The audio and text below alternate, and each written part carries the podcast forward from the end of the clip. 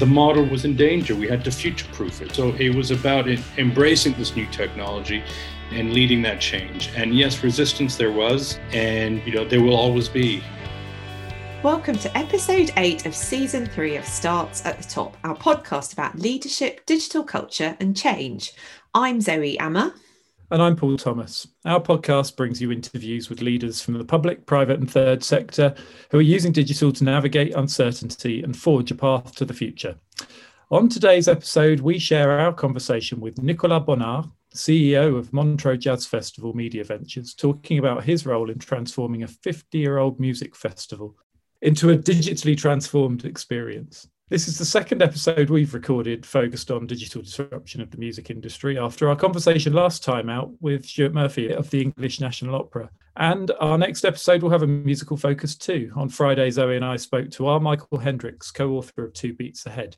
What great musical minds teach us about creativity and innovation. One of the books we'll be reviewing in our summer book special. Before we get to the interview with Nick, B B C Click had an interesting piece on music therapy this week, just tying it back to the music thing again.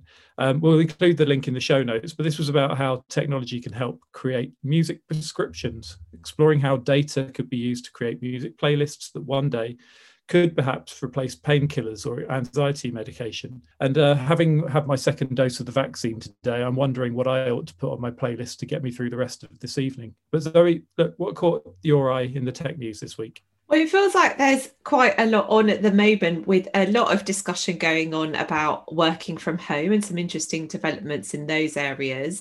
Uh, so the news story that caught my eye today uh, was actually about Bumble, the dating app. Uh, and what they've done is they've actually mandated a paid week off work for their staff to combat burnout. And I think this is a really interesting development, because I wonder whether we're getting to a point now where people are going to have to just mandate that time off and say, look, everyone's knackered. We need to have a week off, just completely reset, get offline, and then everyone will be able to just regroup and come back to the office, or obviously their desk in their spare room, with renewed energy. What do you think of this story, Paul? I think it's great. And I think more and more organisations actually allow all of their employees to have time off at the same time, the the better. I think that's the only way that it can can really work, because, you know, you know as well as I do, we're having worked in corporate organisations, the biggest fear that you have in going away and taking any time off is what you're going to come back to. So I think mandating it across the board for an organisation is a pretty good move. So I congratulate them. Uh, I think even further down in the article, it just said that they would have a skeleton team on to support the app. So if anyone was having problems with, with the app itself, they'd get the support that they needed, and that those people would be given uh, their time off at a later date as well. So, yeah, I think it's a really good move. And speaking of having uh, really firm boundaries with work, uh, I spotted a great article in Wired a few days ago, which was about when to Zoom and when not to Zoom. And there are some really interesting case studies in there of organisations where they have become very strict about the amount of time staff have on Zoom, and also when you should have a Zoom, when you shouldn't be on a video call, and then also some of the conditions in which you have uh, a call, or indeed a phone call As, as well, and in particular with video calls, whether you have cameras on or off. So again, speaking about employers putting in place some really clear guidance on how these channels should be used. I thought this was another very interesting development around working from home and the expectations that employers have. A bit of suggestion that the Zoom fatigue is turning into actual fatigue, or well, not, not sorry, Zoom fatigue is turning into uh, not just fatigue of Zoom, but fatigue with Zoom as an entire platform. Um, I, you know, I kind of agree. I think it's become kind of the default mode, hasn't it? I mean, I know we're recording over Zoom now, and you know we have done with pretty much every episode of this podcast since we um, since we started. But I think you do have a choice. And I think I've taken to uh, offering, when I have a, a new meeting with a potential new client or, or someone that I don't know, been suggesting either or, uh, that we can speak on Zoom or we can speak on the phone. And apart from the last few days where it's just been constant rain, I think having a phone call and getting your shoes on and going for a walk uh, whilst talking to someone is quite good. And I also like the bit in there about uh, the sort of the nod to the the parents working from home, and at the beginning of the pandemic having to homeschool, the pressure of having a, a clean and tidy area in your house just so you're, that you're ready to accept a Zoom call seems a bit presumptuous. So yeah, I think it's quite sensible, isn't it? Very sensible. Uh, and on a related note, I spotted another news story from Deloitte, actually, uh, a few days ago about how staff working at Deloitte are now going to be able to work wherever they want, even when COVID restrictions are eased and working from home guidance is disbanded. Uh, and I thought this is a really interesting story. I was talking to someone who used to work at Deloitte, actually, back in the day, and they were saying that they wonder whether this is there as a way of giving Deloitte competitive advantage. They have a big graduate scheme as well, and could it be a bit of a hook to attract new bright young talent by showing them the amount of flexibility that's offered in an organisation which is renowned for working people quite hard? So again, I thought that was a, a really interesting move, and let's hope we see more of that from city firms. Yeah, they wouldn't like me to say it, but um, when it comes to the uh, the big four, there is a sort of a much of a muchness, isn't there, across the across the piece? So anything that differentiates them, especially with the graduate market, is a winner. And I saw something very similar, actually, people saying that if you have the choice between a PwC or an E Y or a Deloitte, then Deloitte is an easy option because people want that flexibility. I think there was an article last week as well that backs this up that said that people would be prepared to leave their jobs and move to other organisations that offer uh, a more flexible approach. So, yeah, smart move by Deloitte, but I wouldn't be at all surprised to see uh, other firms in, in that sector moving in exactly the same direction. Absolutely. It'll be really interesting to see how that all pans out. Um, and speaking of which, a final reflection from me on working from home and flexibility is I do wonder whether we're starting to see some working from home versus the office culture wars beginning to play out on Twitter uh, and, of course, other platforms as well. Uh, I noticed that uh, Stephen Bartlett uh, of uh, Diary of a C E O podcast fame, who I am normally a very big fan of, posted something quite provocative from a podcast interview that he had done with Mary Portas that was out there on Twitter today about how she was quite opposed to working from home and how she was ideally looking for more balance. And I wonder whether we can hopefully get to a point where we will be able to have a less binary, more nuanced discussion about how we can make all these different workspaces, whether it's the home, whether it's the office, more flexible and accessible for everyone. Because at the moment, I feel like it's very much seen as an either or, and people are very much either team working from home or or team office. Yeah, I think you're absolutely right. And I think also also going back and referencing the um, Deloitte conversation, I think they'd also said that their office space was going to become more for uh, client meetings and uh, team collaboration, which I think is it makes absolute sense. So I think it is more nuanced than that, isn't it? And I think it's also about the right place for the right task. I was literally just downstairs cooking, listening to, to some Blinks, because I'm part of a, a Blinkist book reading group, which is slightly ironic. But anyway, I was listening to to that, and they were talking about, it was a Cal Newport book, and it was all about um, getting in, into the zone for deep work. And I've found that going and sitting in a cafe, for instance, with the hustle and bustle and the noise of a cafe can be a great place to to, to go and to think or to read. Whereas I probably need it to be at my desk with some of my accoutrements around me to to get on with um, client work, for instance. I think it's all about horses for courses, isn't it? And and having the flexibility to know that you can do both. And I think another interesting thing will be how, particularly in professional services, and we did this uh, a little bit when I in my time at Grant Thornton, how professional services are setting up office space um, closer to where people live, rather than expecting them to commute into um, into cities. You know, making that space available, or at least giving employees access to a space that's nearer to home, so that they can either work from home or go and work in a space that's sort of neutral. Uh, rather than a, a Deloitte office or a, a company office. Mm, yeah, work near home is a thing now, isn't it? Totally. And why not? Because it, it gives you greater flexibility to do all of the other stuff that takes up time in our in our lives. You know, rushing home from, from the office or rushing home from London on a train, getting in the car and then going straight to the supermarket, all of that sort of stuff become much more flexible. And just anecdotally, I'm not sure whether I mentioned this before, I went into London last Monday, and Ooh, as a train left you. the station, I know, I know, you know, yeah, I, I just like to flex it all over the place. But I got on the train, and it was fairly, it was quite busy. Um, it wasn't, yeah, it wasn't over busy. But as we went past the car park, the car park, which is normally rammed to the hilt full of cars, just had nothing in it at all. So the anecdotal evidence to me suggests that, yes, people are starting to head back to the office in numbers, but not in any great number at all.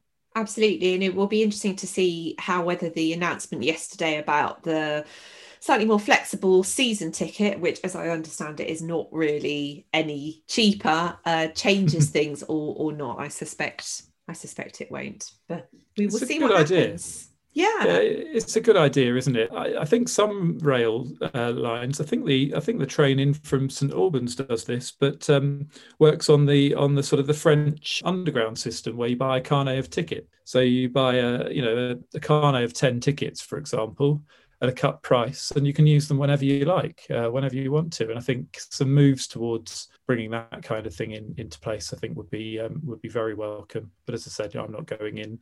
I'm only going in once or twice a month at the moment, and that's probably enough for me at the moment. one hundred percent. I am here all day for the Saint Albans carnet. It's a veritable bargain. Obviously, I haven't actually been able to use any of the carnets because I haven't been into London since March twenty twenty. Everything has been on Zoom, but I can't wait to get my hands on one of those carnets again and, and make the most of it. Excellent. Now for our conversation with Nicolas Bonnard that we recorded at the beginning of June. We're joined today by Nicolas Bonnard, who is a global media executive with twenty years experience of building and monetizing content and brands. Since January twenty nineteen, Nick has been C E O of the Montreux Jazz Festival Media Ventures, which is the area of his work that we will explore today.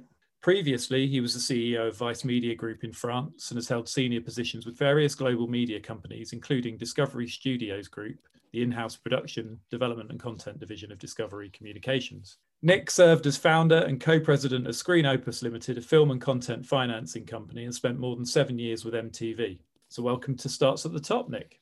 Thank you. Thank you for having me. You're welcome. So clearly you have a wealth of experience in the world of media, and you're currently working hard to deliver this year's Montreux Jazz Festival. Can you tell our listeners a bit more about the history of the festival, which I remember hearing about first when it was on T V in the eighties and nineties, I think, and a bit about the challenge of putting it on in, in this year of, of all years? No, of course. Uh, the Montreux Jazz Festival is probably one of the oldest music festivals in the world. It's over fifty-five years of age. Uh, it was founded in the late sixties by a man called Claude Nobs, and it was really an answer to a tourism issue where they needed more tourists to visit this very sleepy town on the Lake of Geneva. So they came up with this idea of creating a music festival. Um, so that was uh, the instigation of, of this. And, you know, fifty-five years later, you have a festival that is you know, still going on. You've had legends perform, such as Ray Char- Charles, uh, Miles Davis, B B King, but also, you know, fast forward to uh, the more contemporary artists like Prince, David Bowie. Uh, I say contemporary, they're, they're, they're passed away, unfortunately, but you do have people like Louis Capaldi most recently, Kendrick Lamar. So so it, it, it, it spanned, you know, fifty years, fifty years of music. And it's jazz only in its name. Today, you know, jazz represents twenty, thirty percent of the lineup, but it, it is very, very uh, eclectic in, in, in its um, programming. And this year of all years then, so you yes. know, obviously bringing lots of people to a small, relatively small city can cause problems at the best of times, but this year must be a particular challenge. And I know you're just getting going with the announcements of the lineups and everything else this week. So so how's it all going? yeah, this this year is particularly uh, difficult because uh, with uh, obviously with, with, with the pandemic, the fact that we had to cancel our event last year, the physical event, we, we did something on digital with, with uh, programming across our YouTube channels. But this year, uh, we announced the lineup about a month ago, and it's really been a challenge because having to, to deal with all the restrictions. But what we've done is we've built a stage on the lake, in the middle of the lake, that is naturally uh, socially distanced from the audience. Then you've got bleachers where you have an audience of about six hundred people, socially distanced, masked, and then, and then other venues across town, which are much smaller in size. You know, at a normal event, every year, you had about three hundred thousand people that came to this festival. You had two weeks of music all day. And today, we're, you know, it's highly condensed, highly reduced, uh, very controlled flow of people, and very, very different uh, from experience. But at least, you know, we're getting out there. We're getting out there, offering this music and these concerts to, to the people, to the partners, to the sponsors. But also, for a lot of musicians, this will be their first concert coming out of the pandemic. So very excited about that as well. Yeah, and how's that been, do you think? I mean, we, we sort of look at anecdotally at the world of, of music and, and musicians. They've had a very, very hard time of it. But Zoe and I have been doing this podcast now since since June last year. And I think in one of our early episodes, we talked about I was going to watch uh, Nick Cave online at, at Alexandra Palace. Zoe, you've attended a couple of online concerts. The music world seemed quite quick to adopt these digital channels, which were there already and sort of there in support, I guess, uh, to a certain degree. But what do you make of the, the last sort of year, eighteen months, and the effect it's had on live music and, and the opportunity that might present? I think, you know, fundamentally, I think uh, live music will never go away because there's a certain emotional connection between the musician and the crowd. So that element is probably never going to go away. The digital component probably adds um, a different element on top of that, and that's in terms of reach. And we've seen, you know, everybody's been talking about streaming. We've, you know, audio, video streaming, um, and there's been a lot of, you know, discussions about what's the business model, and and and I think what the pandemic has done is really accelerated a lot of that development and that transformation, and allowed a lot of artists, companies, festivals to test and learn different methods and different technology, but also fundamentally, what's the model behind it? Is is it a free stream? Is it gated, ungated? It, it's raised a whole kind, you know, all kinds of very interesting questions. And today we're we're in a situation where, well, you know, it's opening up again. What will, you know, will continue? What's the model? What's the technology that will continue going forward? And I think uh, that's the interesting question. And, and I think what I've found personally is streaming. It's a very generic word. And, and for me, you know, a commercial stream only applies to maybe five, ten percent of the artists. I mean, because, you know, you need first and foremost artists that have an engaged digital community that is regularly fed content. And those, there aren't that many. I mean, it, it's the B T S's, it's the Taylor Swift, Dua Lipa, all these uh, artists who are digitally native, that know how to how, how to do that, and who then can come in and offer an incremental uh, stream, which that community will then pay for. And I think that context, streaming is, is, is very successful. However, for ninety percent of the others, I think streaming is all about reach. It's about getting that music to as many people as possible. And it's not really sort of a, a commercial proposition. And when I say streaming, I'm talking audio, video, you know, uh, transactional. I'm not necessarily talking about the S V O D or, or the, uh, you know, the Spotify's or those types of platforms. So I think it, it's very interesting to see how, how this will all develop. And because today, a lot of artists are becoming their own media and taking control of that. Interestingly, you know, in a few years' time, we'll we'll, we'll realize that actually the, the, the pandemic will have accelerated a lot of that, not only the technology, but the mindset and the culture of, of how we, we address this stuff going forward. So can we talk a bit more about what the nature of that disruption looks like? Because what I found absolutely fascinating from that first conversation we had a few weeks ago was that you were originally brought in quite some time before the pandemic to look at how the festival could firstly move away to a certain extent from having a big dependency just on the annual event. Uh, and then secondly, to look at that diversification um, of the festival as, as well. And it's me, there's lots of lessons for um, other organisations to, to learn from that. So can you tell us a bit more uh, about that process of, of the moving away from the annual event and the diversification? Absolutely. I think um, I was on the on advisory board for the festival for, for, for many, many years before that. And looking at the festival when I was in that position, very quickly realized that with all the transformation that was happening in media, in the digital space, in music, we had to find ways of transforming the festival and, and adapting it to this new sort of technology that was coming around. Because up to then, and, and this is true for a festival or any type of event, you're basically an event and hospitality business, you know, with your revenue concentrated on that, and for us on those two weeks. We did not exist before, we did not exist after. We were full on for two weeks, and therefore that was a huge risk, a financial risk and a notoriety risk. Therefore, we had to find a way of mitigating that risk by annualizing the business so that we could exist both commercially, but also from a notoriety perspective all year round. And on top of that, we had to move away from the, on top of the traditional commercial revenue streams, which were for a festival, which are ticketing, sponsorship, and some food and beverage, we had to find ways of diversifying that. And that was really the challenge for us. It's annualization, diversification. And because the festival was fifty-five, or at the time it was like fifty-two years old, it's a foundation. We didn't think it was probably the best vehicle to lead this transformation. So we, we created a separate company called Montreux Media Ventures. And this is when I I joined Montreux Media Ventures as a founder, but also as a C E O. And, um, and Montreux Media Ventures was founded to really accompany the festival in this transformation to, to annualize and diversify. We founded Montreux Media Ventures in uh, early two thousand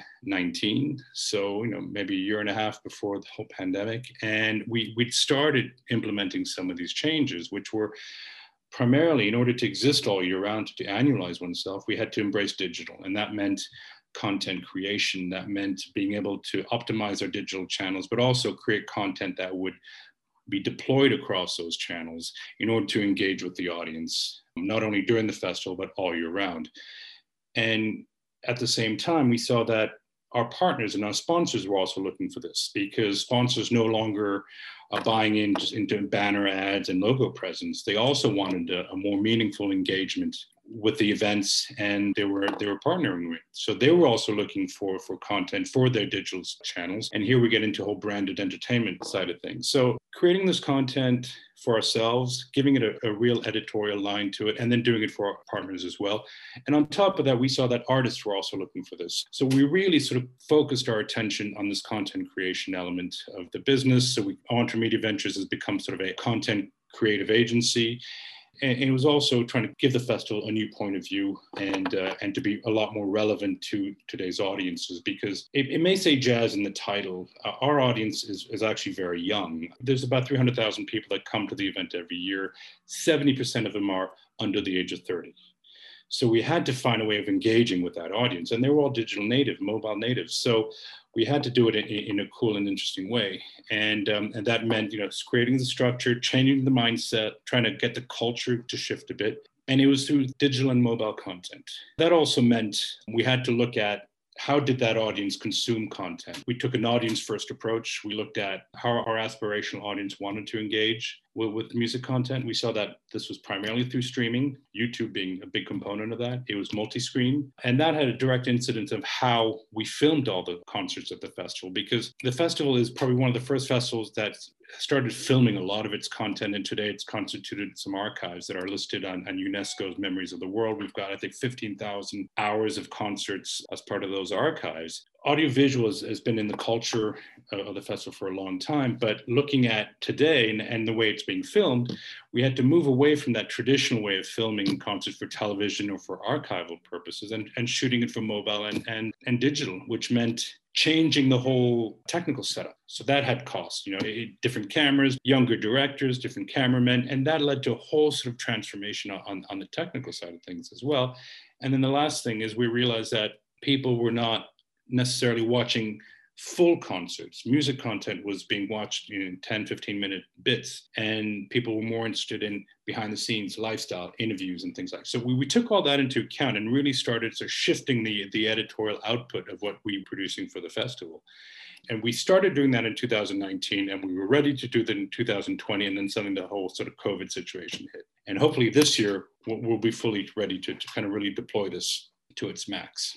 And I think that was kind of the big shift for us. It, it was like looking at the festival as a means of creating content that could engage with our audience in a meaningful way all year round. On the diversification side, yes, we created this agency business for, for brands. You know, we, we worked for uh, our, our sponsors, but also others, but also looking at how could we revitalize these archives I just mentioned, you know, fifteen thousand hours of archives, which have been released over the years, but we wanted to find ways of revitalizing that and, and releasing them in a new, fun, modern way. And that meant, and which we're started doing now with, uh, we've launched this whole sort of audio collection called the Montreux Years, which is coming up with uh, live performances of Nina Simone, Etta James, but we're going to be releasing six to eight of these uh, going forward uh, per year. Uh, that's one way of doing that. We're producing a, a, a documentary series on the history of the festival. Festival, and really looking at, you know, other ways of, of monetizing the content that is outside of the traditional means and, and becoming to some degree sort of a media company. And that's really kind of the, the, the one of the shifts we're, we're trying to do. The festival will be central and will be key to, to everything we do. But for us, it's all breaking down the festival in, in, to, to, to its essence, which is effectively a brand, an audience, and its content. And how do we deploy that across our lines of businesses whilst anchoring it in the legacy, which is fifty-five years of history, and projecting ourselves onto a new audience and being more relevant and cooler and hipper to that audience. And, and we've done that through this platform we've created called M G F Spotlight, which is sort of a, we just recently launched it. We want this to be the digital destination for young emerging artists. So we're working on both anchoring the past, but also projecting ourselves in the future.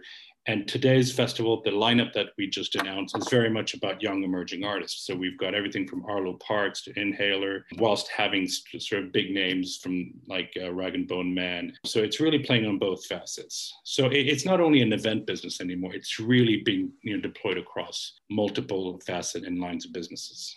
I'm clearly massively down with it because Inhaler just came up on my um, Spotify as a, an associated artist to something else I was listening to. So I, I feel really pleased that I've just... There you uh, go. There you go. They're on stage at the festival. And I really love that point about, because this sounds hugely sophisticated for a, an organisation that's steeped in history. I imagine that the, the history probably brings with it a little bit of organisational lethargy, perhaps, up until that point. Do you, do you see this as something that sort of in... injecting a much needed sophistication into something that feels a little bit lethargic, or was it always moving towards this point?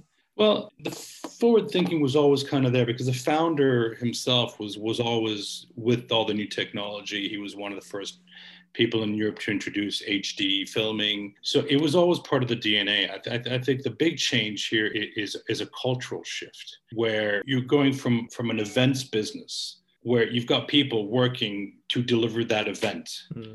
but it's not an all-year business. So they may be working to deliver that event, but you know, on, on the Monday following the end of the event, they're on, on a three-month holiday. That's really the shift where the, where the focus uh, is really, okay, you, not only do you have to deliver that event, but you've got to do everything else. Yeah. And I think that's kind of been the biggest challenge and, and getting people to think from a digital mindset. And going back to what I was saying about, you know, the, the main assets are your brand, your content, and, and your audience, and thinking in those terms where the event is only one element whilst there are other uh, lines of business. And that's been the most challenging. The most challenging is really being the shift in culture. And it's a very small team, so so I think uh, that's, you know, a small team for the amount of work. I was going to say small team, small but hardworking team. Exactly. And and so a very recent example of where at least some of this might have been seen is with the the recent Glastonbury experience. So uh, it was only two weekends ago, wasn't it? I think where yeah. they put on this this show, which again was sort of pre-filmed. Nobody really played over about half an hour, so twenty, twenty-five minutes of each artist interspersed with other bits and pieces. That's the good side. Because there was the, the the brilliant, I thought it was really good. It was really well done. It, it was amazing, yeah. It was a, it was good evening's entertainment. However, I guess there was a point that we should address here, that is that part of the reason that they did that was because there's a huge gap, or there has been a huge gap in the last two years for that festival in terms of, of revenue. And this was meant to at least fill some of that hole. But when the whole thing fell over and all those people that had bought tickets, I think twenty pounds a, a, a ticket, being offered refunds, which obviously some of them will take. And so I don't know what the numbers are there. I'm sure Emily Eavis will come out and tell us because she's very honest about all these things. But I tuned in because suddenly it was open and it was free rather than paying the twenty the twenty pounds. So how has their experience changed the way or, or altered the way that you might look at what you're doing with the festival? And do you see it as sort of being a challenge, or is this different? Is this different because you are going to have people there? It's a filming and a recording of a live event rather than something that's sort of set up as a set piece. We've adopted a completely different model to Glastonbury, where obviously there's a physical event with people mm-hmm. and an audience, and we're going to film this as we do every year. The difference is we're going to stream this, but it's going to be a free, open-gated stream. Uh, that's going to be time shifted around the world. So that's the major difference, where if you want to tune in, all you do have to go is on the Quello dot com website or on their app, and you'll you'll have straight access to to that live stream. And it's going to be free of charge. You don't have to register an email or, or any of that. So if people can't come to the festival this year, we'll bring the festival to the world. And that was really the mindset that we were in. I think that's what motivated us initially to, to adopt this model. Every festival will probably have a different approach, I think. Uh, but what's important, I think, generally speaking, for festivals and any event, and this is more from a business perspective, is, is you have to exist. And whatever you can do to exist is important. Beyond the number of streams, beyond the just, you know, oh, the views and all of that, it's important to demonstrate to your audience, to your partners, to your staff, to your whole community that you're fighting and you exist. And, and I think uh, we, we've been able to do that uh, with the Montreux Jazz Festival, because last year we streamed sixteen of our archival concerts on YouTube, which allowed us to exist. The streams were, were okay. It was, it wasn't great, but we were there, we were present, we were we were offering something, and it was very important to our viewers. It was important to uh, to our partners and our sponsors, and and being able to provide that allowed us to kind of retain that sponsorship revenue into this year. And I think I think that's the most important. I, th- I, think, I think to some degree, I think what's at, it's also, you know, the value of what Glastonbury have done is, is is demonstrate to their ecosystem that they're able to to to continue to exist. Yeah, definitely. And what strikes me as you were talking there is about having the right person to lead that kind of transformational digital disruption. And the reason why I wanted to explore this issue a bit more is that, as you know, on a previous edition of the podcast, we had the privilege of interviewing Stuart Murphy, who's C E O of English National Opera. And what really struck me about uh, Stuart's experience and your experience as well is that both of you have this incredible experience in uh, working in, in digital previously, and that wider understanding of the media and how it's had to really change even a long time before the pandemic. So I think what is a really interesting thing to explore is about how do organisations who perhaps may be nearer the start of that digital journey go about finding a C E O who's got that really, really good experience with digital? Because if you make the wrong hire, then it goes horribly yeah. wrong, doesn't it? So do you have any advice for, for boards out there about how they can bring in the right leader? I think, look, I think you need people that, that are not scared of change and transformation and disruption, because with transformation comes insecurity and the change of culture. And that's the thing you must not underestimate. You can change the business model, and that's the easiest thing to do. You can change uh, the way you conduct business, but the most difficult change is the culture. And you've got people that are probably were very well suited for one business as you're transforming it to the two point oh version, may follow you in that transformation journey, but may not be at the same at the same speed or at the same pace as you are. And being able to accompany these people across that transformation is the biggest asset for, for any kind of C E O. And I think that's a soft uh, skill that is extremely necessary, that um, companies should be looking for.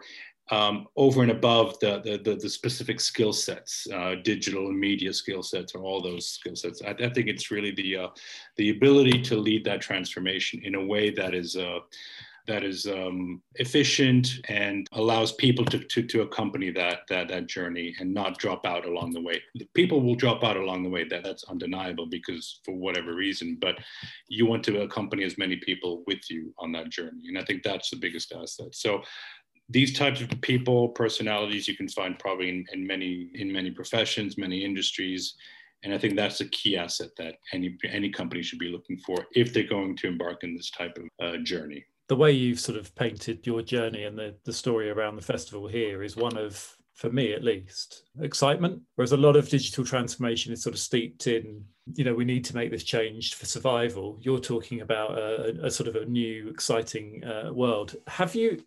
Like Stuart, though, there's some resistance, I think. He faced some resistance, particularly because he'd come from the, the, the television world. And it was, what does this guy know about opera? You know, here he is, yeah. and he's going to change things. So uh, have you have you sort of noticed any resistance? And how do you excite the people around you to, to sort of come on this journey? Or is it just, we're going to do this with the Montreux Jazz Festival, and that's enough, that's invitation enough to jump uh, on board? There was clearly some resistance, especially, you know, there's often a disconnect with the board and the operational side of the company, where where you, you need really a board to be behind you, because that impetus has got to come from the top. If it's not there, however good the, the person comes in, it's not never going to achieve anything. So the first and foremost you, you need is the endorsement of the board, or, you know, the, the chairman or whoever, that this is necessary. And and for us, um, you know, you may you know, I may talk this with talk about this with a lot of excitement. It was also, there was a survival element to it, you know, because I think midterm and long term, the model was in danger. We had to future-proof it. So so it was about it, embracing these new this new technology and leading that change. And yes, resistance there was, and you know there will always be. And either either you, you push through it and and demonstrate, the proof is in the pudding, so it's demonstrate that it's actually working. And for us, actually, it was the pandemic. Weirdly, um, it was the pandemic with, with a lot of people who, who had shown some resistance before, or some hesitancy or or doubt, suddenly saw that through the pandemic, we was we started to deliver digital campaigns, you know, activation, activating a, a virtual festival. And not only that, we were generating some revenue, we were showing some, some, some positive signs and results. And suddenly that allowed us to prove that the, this is actually the way forward, and this is the model. And, and, and this is why, in a very bizarre way, the last eighteen months have been transformational for, for us, because it, it's actually accelerated this transformation and pushed aside any form of resistance that we may have had before. This would have taken much longer had it not been for the pandemic. I think with change comes, you're not going to please everybody, not, not everybody's going to come on your journey. That's been fantastic, Nick. Thank you so much. We've loved hearing about this incredible creative approach that you've been working on for some time, but has really come to fruition over the, the last year. And we're so excited to see what happens with the, the festival this year. Your plans sound amazing. So we will certainly be tuning in, won't we, Paul? I was going to say, definitely tuning in. Definitely good to see how it's all going. I obviously will be watching out for my favourite band, my new favourite band uh, on, on the stage. But it's all really good. And I think there's also, you know, so much to delve into around the music industry in particular. I mean, that the, we've skirted around the the discussion about Spotify as well, and, mm. and the, the ongoing sort of battle for um, streaming monies and where it comes from or where it doesn't. But the, also the massive opportunity for those musicians who do want to, to try and sort of diversify into new areas to do so. And it's, mm-hmm. I think it's probably been an awakening for some some musicians. But thank you very much for your time. It's been yeah. Been well, thank really- you, thank you guys. Oh, thank you. Thank, Thank you. So we covered a lot of ground in that interview with Nick. I think the three main points around digital disruption, shifting consumer behaviour and diversification are similar to points we discussed with Stuart last time out. I think it's a fascinating approach to diversifying a product that has historically been a one-off event in the middle of summer, and particularly how artists are also looking at new ways to interact and sell directly to fans, as seventy to eighty percent of their revenue has been cut off through lack of touring. Definitely. It's a really fascinating insight into how uh, an annual event uh, needs to change. And I think there were a lot of things in that interview that will be really useful for anyone who uh, is looking to diversify away from a potential single point of failure, and also to build a strong community of, of young people as well. It was a fantastic approach, and I'm really looking forward to um, to joining some of the sessions at the festival itself. Can't wait. We can do some joint listening if you want. Listening parties. Yes. Excellent. And I think, I don't know, I think I'm right in saying that the B B C are doing Glastonbury, or doing some, a lot of stuff on Glastonbury this weekend, which is always uh, great when they revisit and let you revisit some of the sets through iPlayer. So that will be interesting. And I think the slightly contentious failed um, experiment into streaming Glastonbury twenty twenty-one, I think is also uh, been picked up by the B B C and is being shown, if not this weekend, then very soon. The full festival experience from your living room. So thank you very much for listening to episode eight of season three. We'll be back next week with another episode, the final one of the series. Oh yes, season finale and author special. As usual, please send us your feedback. We'd love to hear about anything that you feel that you'll do differently after hearing from any of our speakers from the series. You can share your plans, ideas or questions with us on Twitter. We're at Starts at the Top One, or you can email us at starts at the top podcast at gmail dot com. And thank you very much for listening. Thank you. We'll see you next time.